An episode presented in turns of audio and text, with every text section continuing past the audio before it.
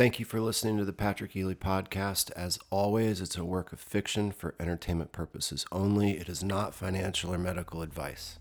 I had my 40th birthday this weekend, and a few of my friends had a little get-together in downtown Lodi. We were getting to have the kind of discussion that I would want on my birthday because it's my favorite stuff to talk about, some of my favorite stuff to talk about. We were talking about the upcoming election and the war and different philosophies, and no one was getting mad. Everyone was just being inquisitive and curious. And one of the people at the get-together was Polish. Poland's a nation that neighbors the Ukraine, so he had some really interesting insights to offer, both about the politics of the war and also what it's like on the ground. One of the things that came up was how little of the actual conflict is being shown on mainstream media. I said, rhetorically, so how are people supposed to see what's truly happening in the war? And a couple of the ladies immediately responded, TikTok. I was surprised when I said that. Pardon me, I was surprised when they said that. I use TikTok to post comedy clips, and I don't see anything but girls doing strange dances in front of their phones and cowboys playing acoustic guitar songs. The news has told me that TikTok doesn't have anything educational on it, and that is in stark contrast to China, where TikTok originates, because China, on the same app, only has educational information. So kids who are spending hours on TikTok a day there are actually getting more intelligent, and we all know that kids in America are pretty stupid. So anyway, one of the ladies showed me how to do it, how to find Ukraine war stuff on TikTok. And later that night when I got home, I watched some footage because she wasn't lying. There's a lot of Ukraine war footage on TikTok. And what did I see? Well, it looks a lot like San Francisco. I'm assuming the footage I was seeing was war-torn cities in Ukraine itself, not Russia. And the soldiers are doing a lot of exciting stuff there, like making TikToks, brewing coffee in the middle of quote-unquote gunfights. They're Twitch streaming, having bikini contests, firing projectiles from tanks into bridges, and all in all seem to be having a pretty good time. I've never heard about or seen a war like this. Now, granted, the only wars I've ever been in are on the streets and in martial arts competition. I've never been in a military confrontation, but I have watched Platoon, All Quiet on the Western Front, Band of Brothers, Saving Private Ryan, World War II documentaries on the History Channel, and most importantly, I had a chiropractic practice in South Daytona, Florida. If you know anything about the East Coast of Central Florida, you know it's nothing but retirees. And when I was there, half of my patients were vets. So even though it was now the 21st century, my waiting room every morning was full of war stories. And the war stories that I've been exposed to from history, ultimately the soldiers and veterans wanted peace. They saw humanity in the eyes of the other side, and had a lot of regrets about the violence they had to inflict against the other warring nation. The only solace they had was when they were in a conflict that actually defended the security of the land of the United States. You know, the mass on North America. And my many veteran friends who I have, and the many patients and other older generation folks that I've talked to over the years, consistently had regrets in taking part in war when they didn't feel that that was the true and absolute goal of America in getting into the conflicts. I have friends who regret taking part in Afghanistan and Iraq. Most of them are past, but I have friends who regretted taking part in Vietnam. Most people seem pretty pumped about World War II, but I'm pretty confused about the small snippets of the actual conflict that I saw on TikTok. The Democratic Party that is in control of the White House seems pretty clear that peace between Russia and Ukraine is not an option.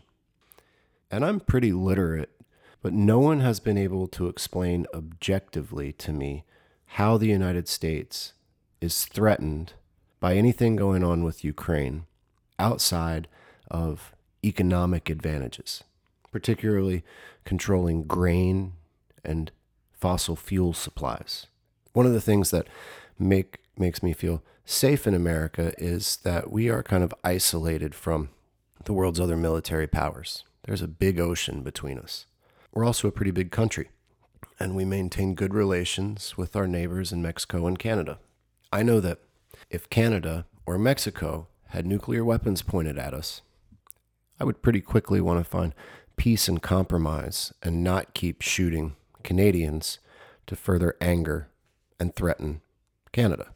The Ukrainian footage that I saw on TikTok didn't show Ukrainians who appeared particularly threatened by the impending doom of nuclear war. And from an American standpoint, wouldn't we rather Ukraine disappear than have nuclear explosions going off anywhere in this world? It's a genuine question. I don't know what should be going on. That's why I'm watching TikTok at 2 o'clock in the morning to try and understand what's going on with the war. I'm far away from the Ukraine and Russia, but I'm pretty darn close to San Francisco. And I'm not kidding that some of those war-torn cities that I saw on TikTok looked an awful like blocks of San Francisco. It's confusing that we're sending billions of dollars to the Ukraine to clean that place up, but we're not doing anything real in San Francisco. The other day, Gavin Newsom had a great long-form interview and exchange with Sean Hannity. It was great, not because Gavin Newsom won or Sean Hannity won, but because it was a long-form discussion where they were allowed to speak and question with some nuance. It's very rare that you see Republicans and Democrats converse like that. And my gosh, we need more of this kind of discourse. I may think you have the worst ideas in the world. I want you to be able to speak and attempt to articulate them with as much space and time as you need so I can have a better understanding of what's really going on. Because if someone's views are too extreme, then they might be a threat. You extrapolate that out, you've got nations warring. But I would at least like to know if someone is a threat to me if we disagree greatly. And that certainly seems relevant in today's day and age, where if you go on Twitter, you see a lot of liberal threats to shoot conservatives. Now, they don't say, I am going to shoot you, sir, because that would be illegal. But they do say, you take away the right for me to take the penis off of my child, and I'll shoot you. Yesterday, I saw multiple people saying, if a reporter approaches a liberal to ask them questions about a piece of news in person, that's a threat against them, and they should be able to shoot them. If someone knocks on your door, like door-to-door salesmen used to do for a living, then you deserve to be shot.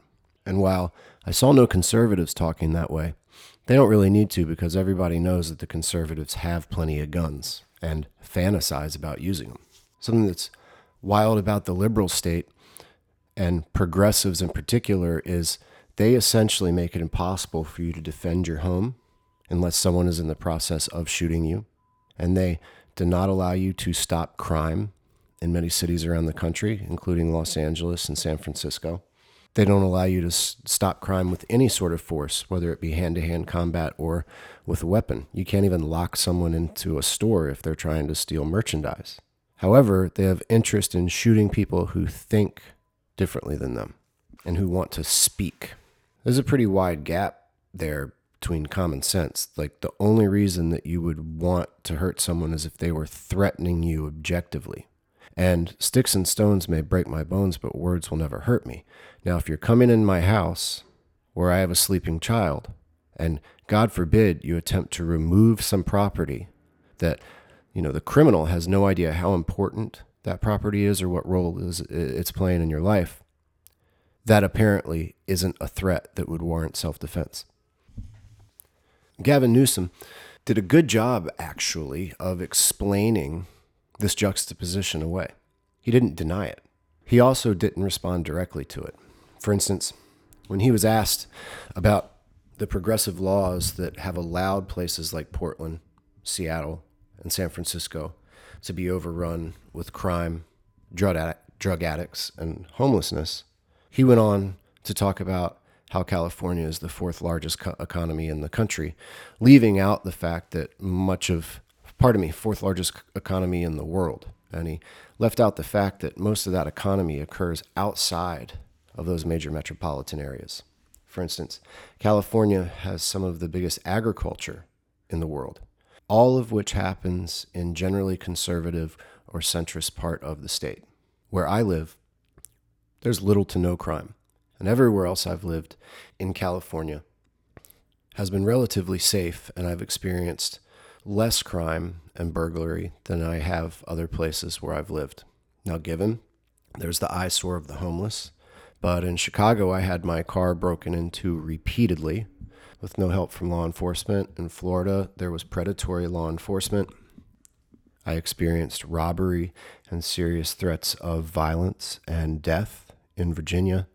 And the worst thing that's ever happened to me in California is somebody took stuff out of my trunk when I left the trunk open in a parking lot, and took a bag off of my porch that, again, I left out pretty much all night. He went on to make other great points about a healthy community.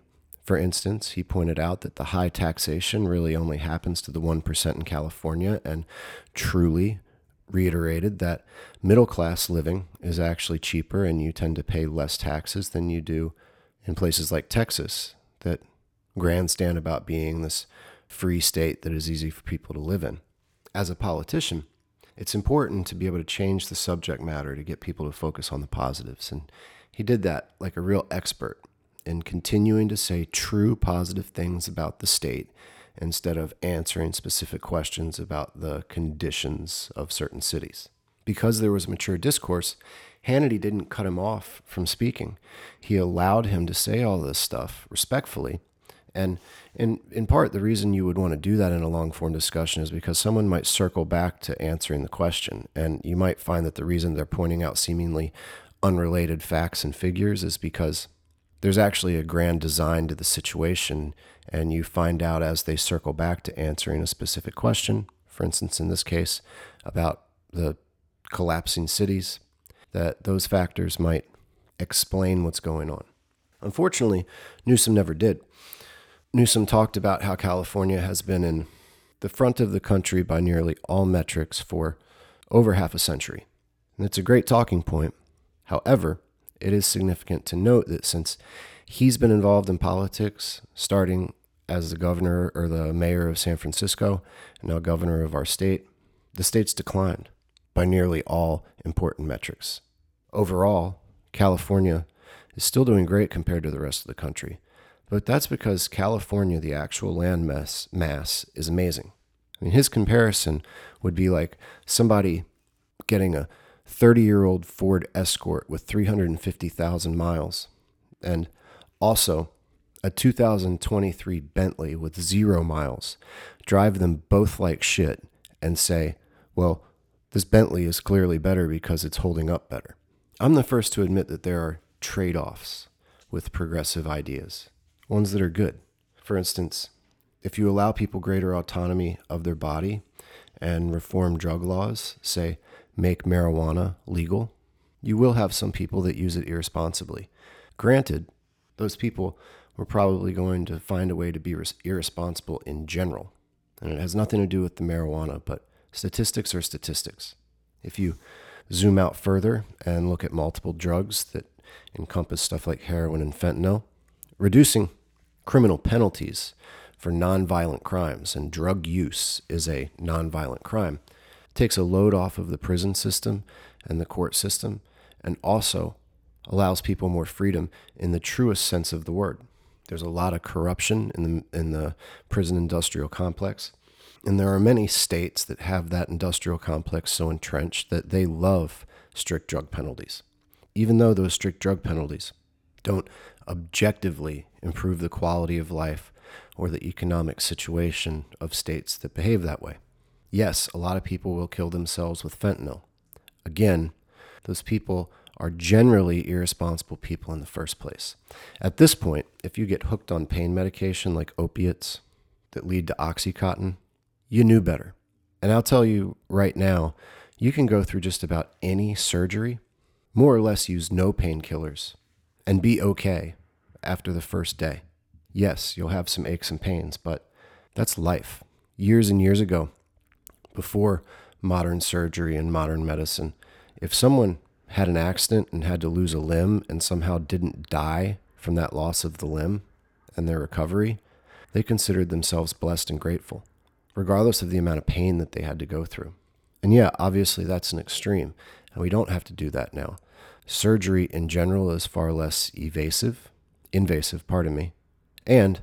there are plenty of things like strong ibuprofen that greatly reduce the pain people experience in recovery while still not having the dangerous properties of something like an Oxycontin. One of the big problems seems to be when you have the pendulum swing all the way to the other side, and instead of having people who say are fentanyl addicts not necessarily be convicted of punishable crimes, but start giving these people who are doing bad things to themselves and society extra rights. There is no justification for having it be legal to steal from someone's store and have that store not be able to do anything about it. Same thing with people stealing from people's vehicles, which is personal property. It is not that individual's fault if a group has been disenfranchised. And that's the progressive argument, that criminals, especially criminals of color, have been forced to steal because of their chronic disenfranchisement in communities. And America is founded on personal responsibility, and it is not a communist nation. While that's unfortunate, that's happened to people. Treating your fellow man and woman with respect and their personal boundaries and property being protected is the only way this thing's going to work. And yet we have people who have done the work to start small businesses, to contribute to the economy, and these progressive laws and policies and cities allow those people's lives to be destroyed, while someone who isn't doing work and is taking the easy way out is benefiting greatly. I've got a show in San Francisco next week. It's one of the bigger shows I've ever had. I'm really looking forward to it. And I go to San Francisco all the time. And this is the first time that I'm nervous about having to go down there and bring my vehicle. Do I need to bring a propane stove and coffee so I can make it while I battle people on the streets? The police are not allowed to do anything. They're not allowed to stop crimes. And if someone breaks into my vehicle, there's nothing I can do about it. I can't afford that type of thing to happen as a hardworking individual in this country. Why is it okay for people in Ukraine to shoot the bad guys, but it's not okay for me to bring my small but nice arsenal down to San Francisco and clean up the baddies? The worst thing they're probably going to be able to do is throw a knife at me or hurl a flaming bag of shit. Whereas the consequence of shooting the wrong guy in the Ukraine is a nuclear weapon pointed at some part of Europe. And Gavin Newsom supports these policies, and he also supports the war in Ukraine. It's very, very confusing. I have an idea that might solve this stuff short term, though, and I think that we could clean up these cities through inflation and coupons. I think that we should inflate all commonly stolen products to prices beyond the amount that is permissible by law for you to steal. So, for instance, in some municipalities, you can't steal more than $800 worth of merchandise, or else you can actually be committing a crime that law enforcement could get involved with. So if you steal $750 of stuff, it's fine, it's free. Well, I say we make every stick of deodorant $801. You can use an app on your phone to get a coupon for $795, in fact, of those dollars.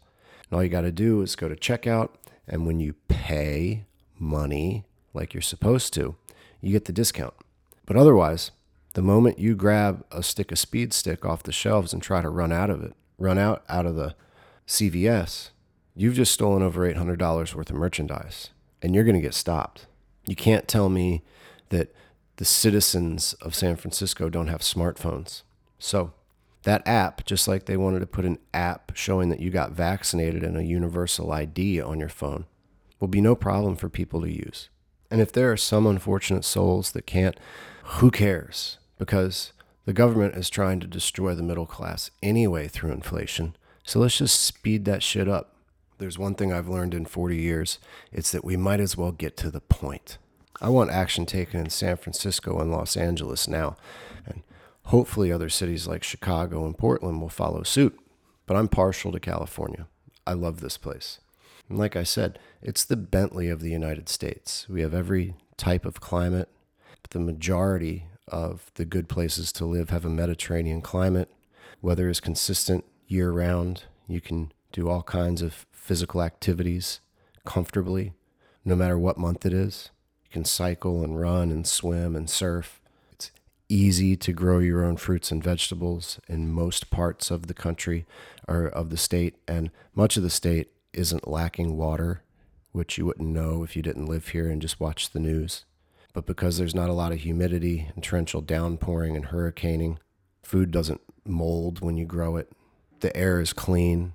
The roadways are pristine. We have an incredible network of state parks.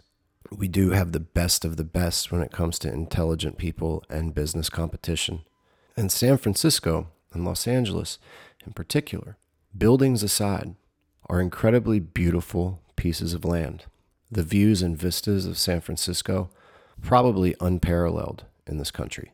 And the buildings themselves in San Francisco throughout most of the city are at perfect height and juxtaposition so that you can see the views of nature everywhere. Parks are interconnected, and without being too hot, almost every day there's a period of pure blue sky.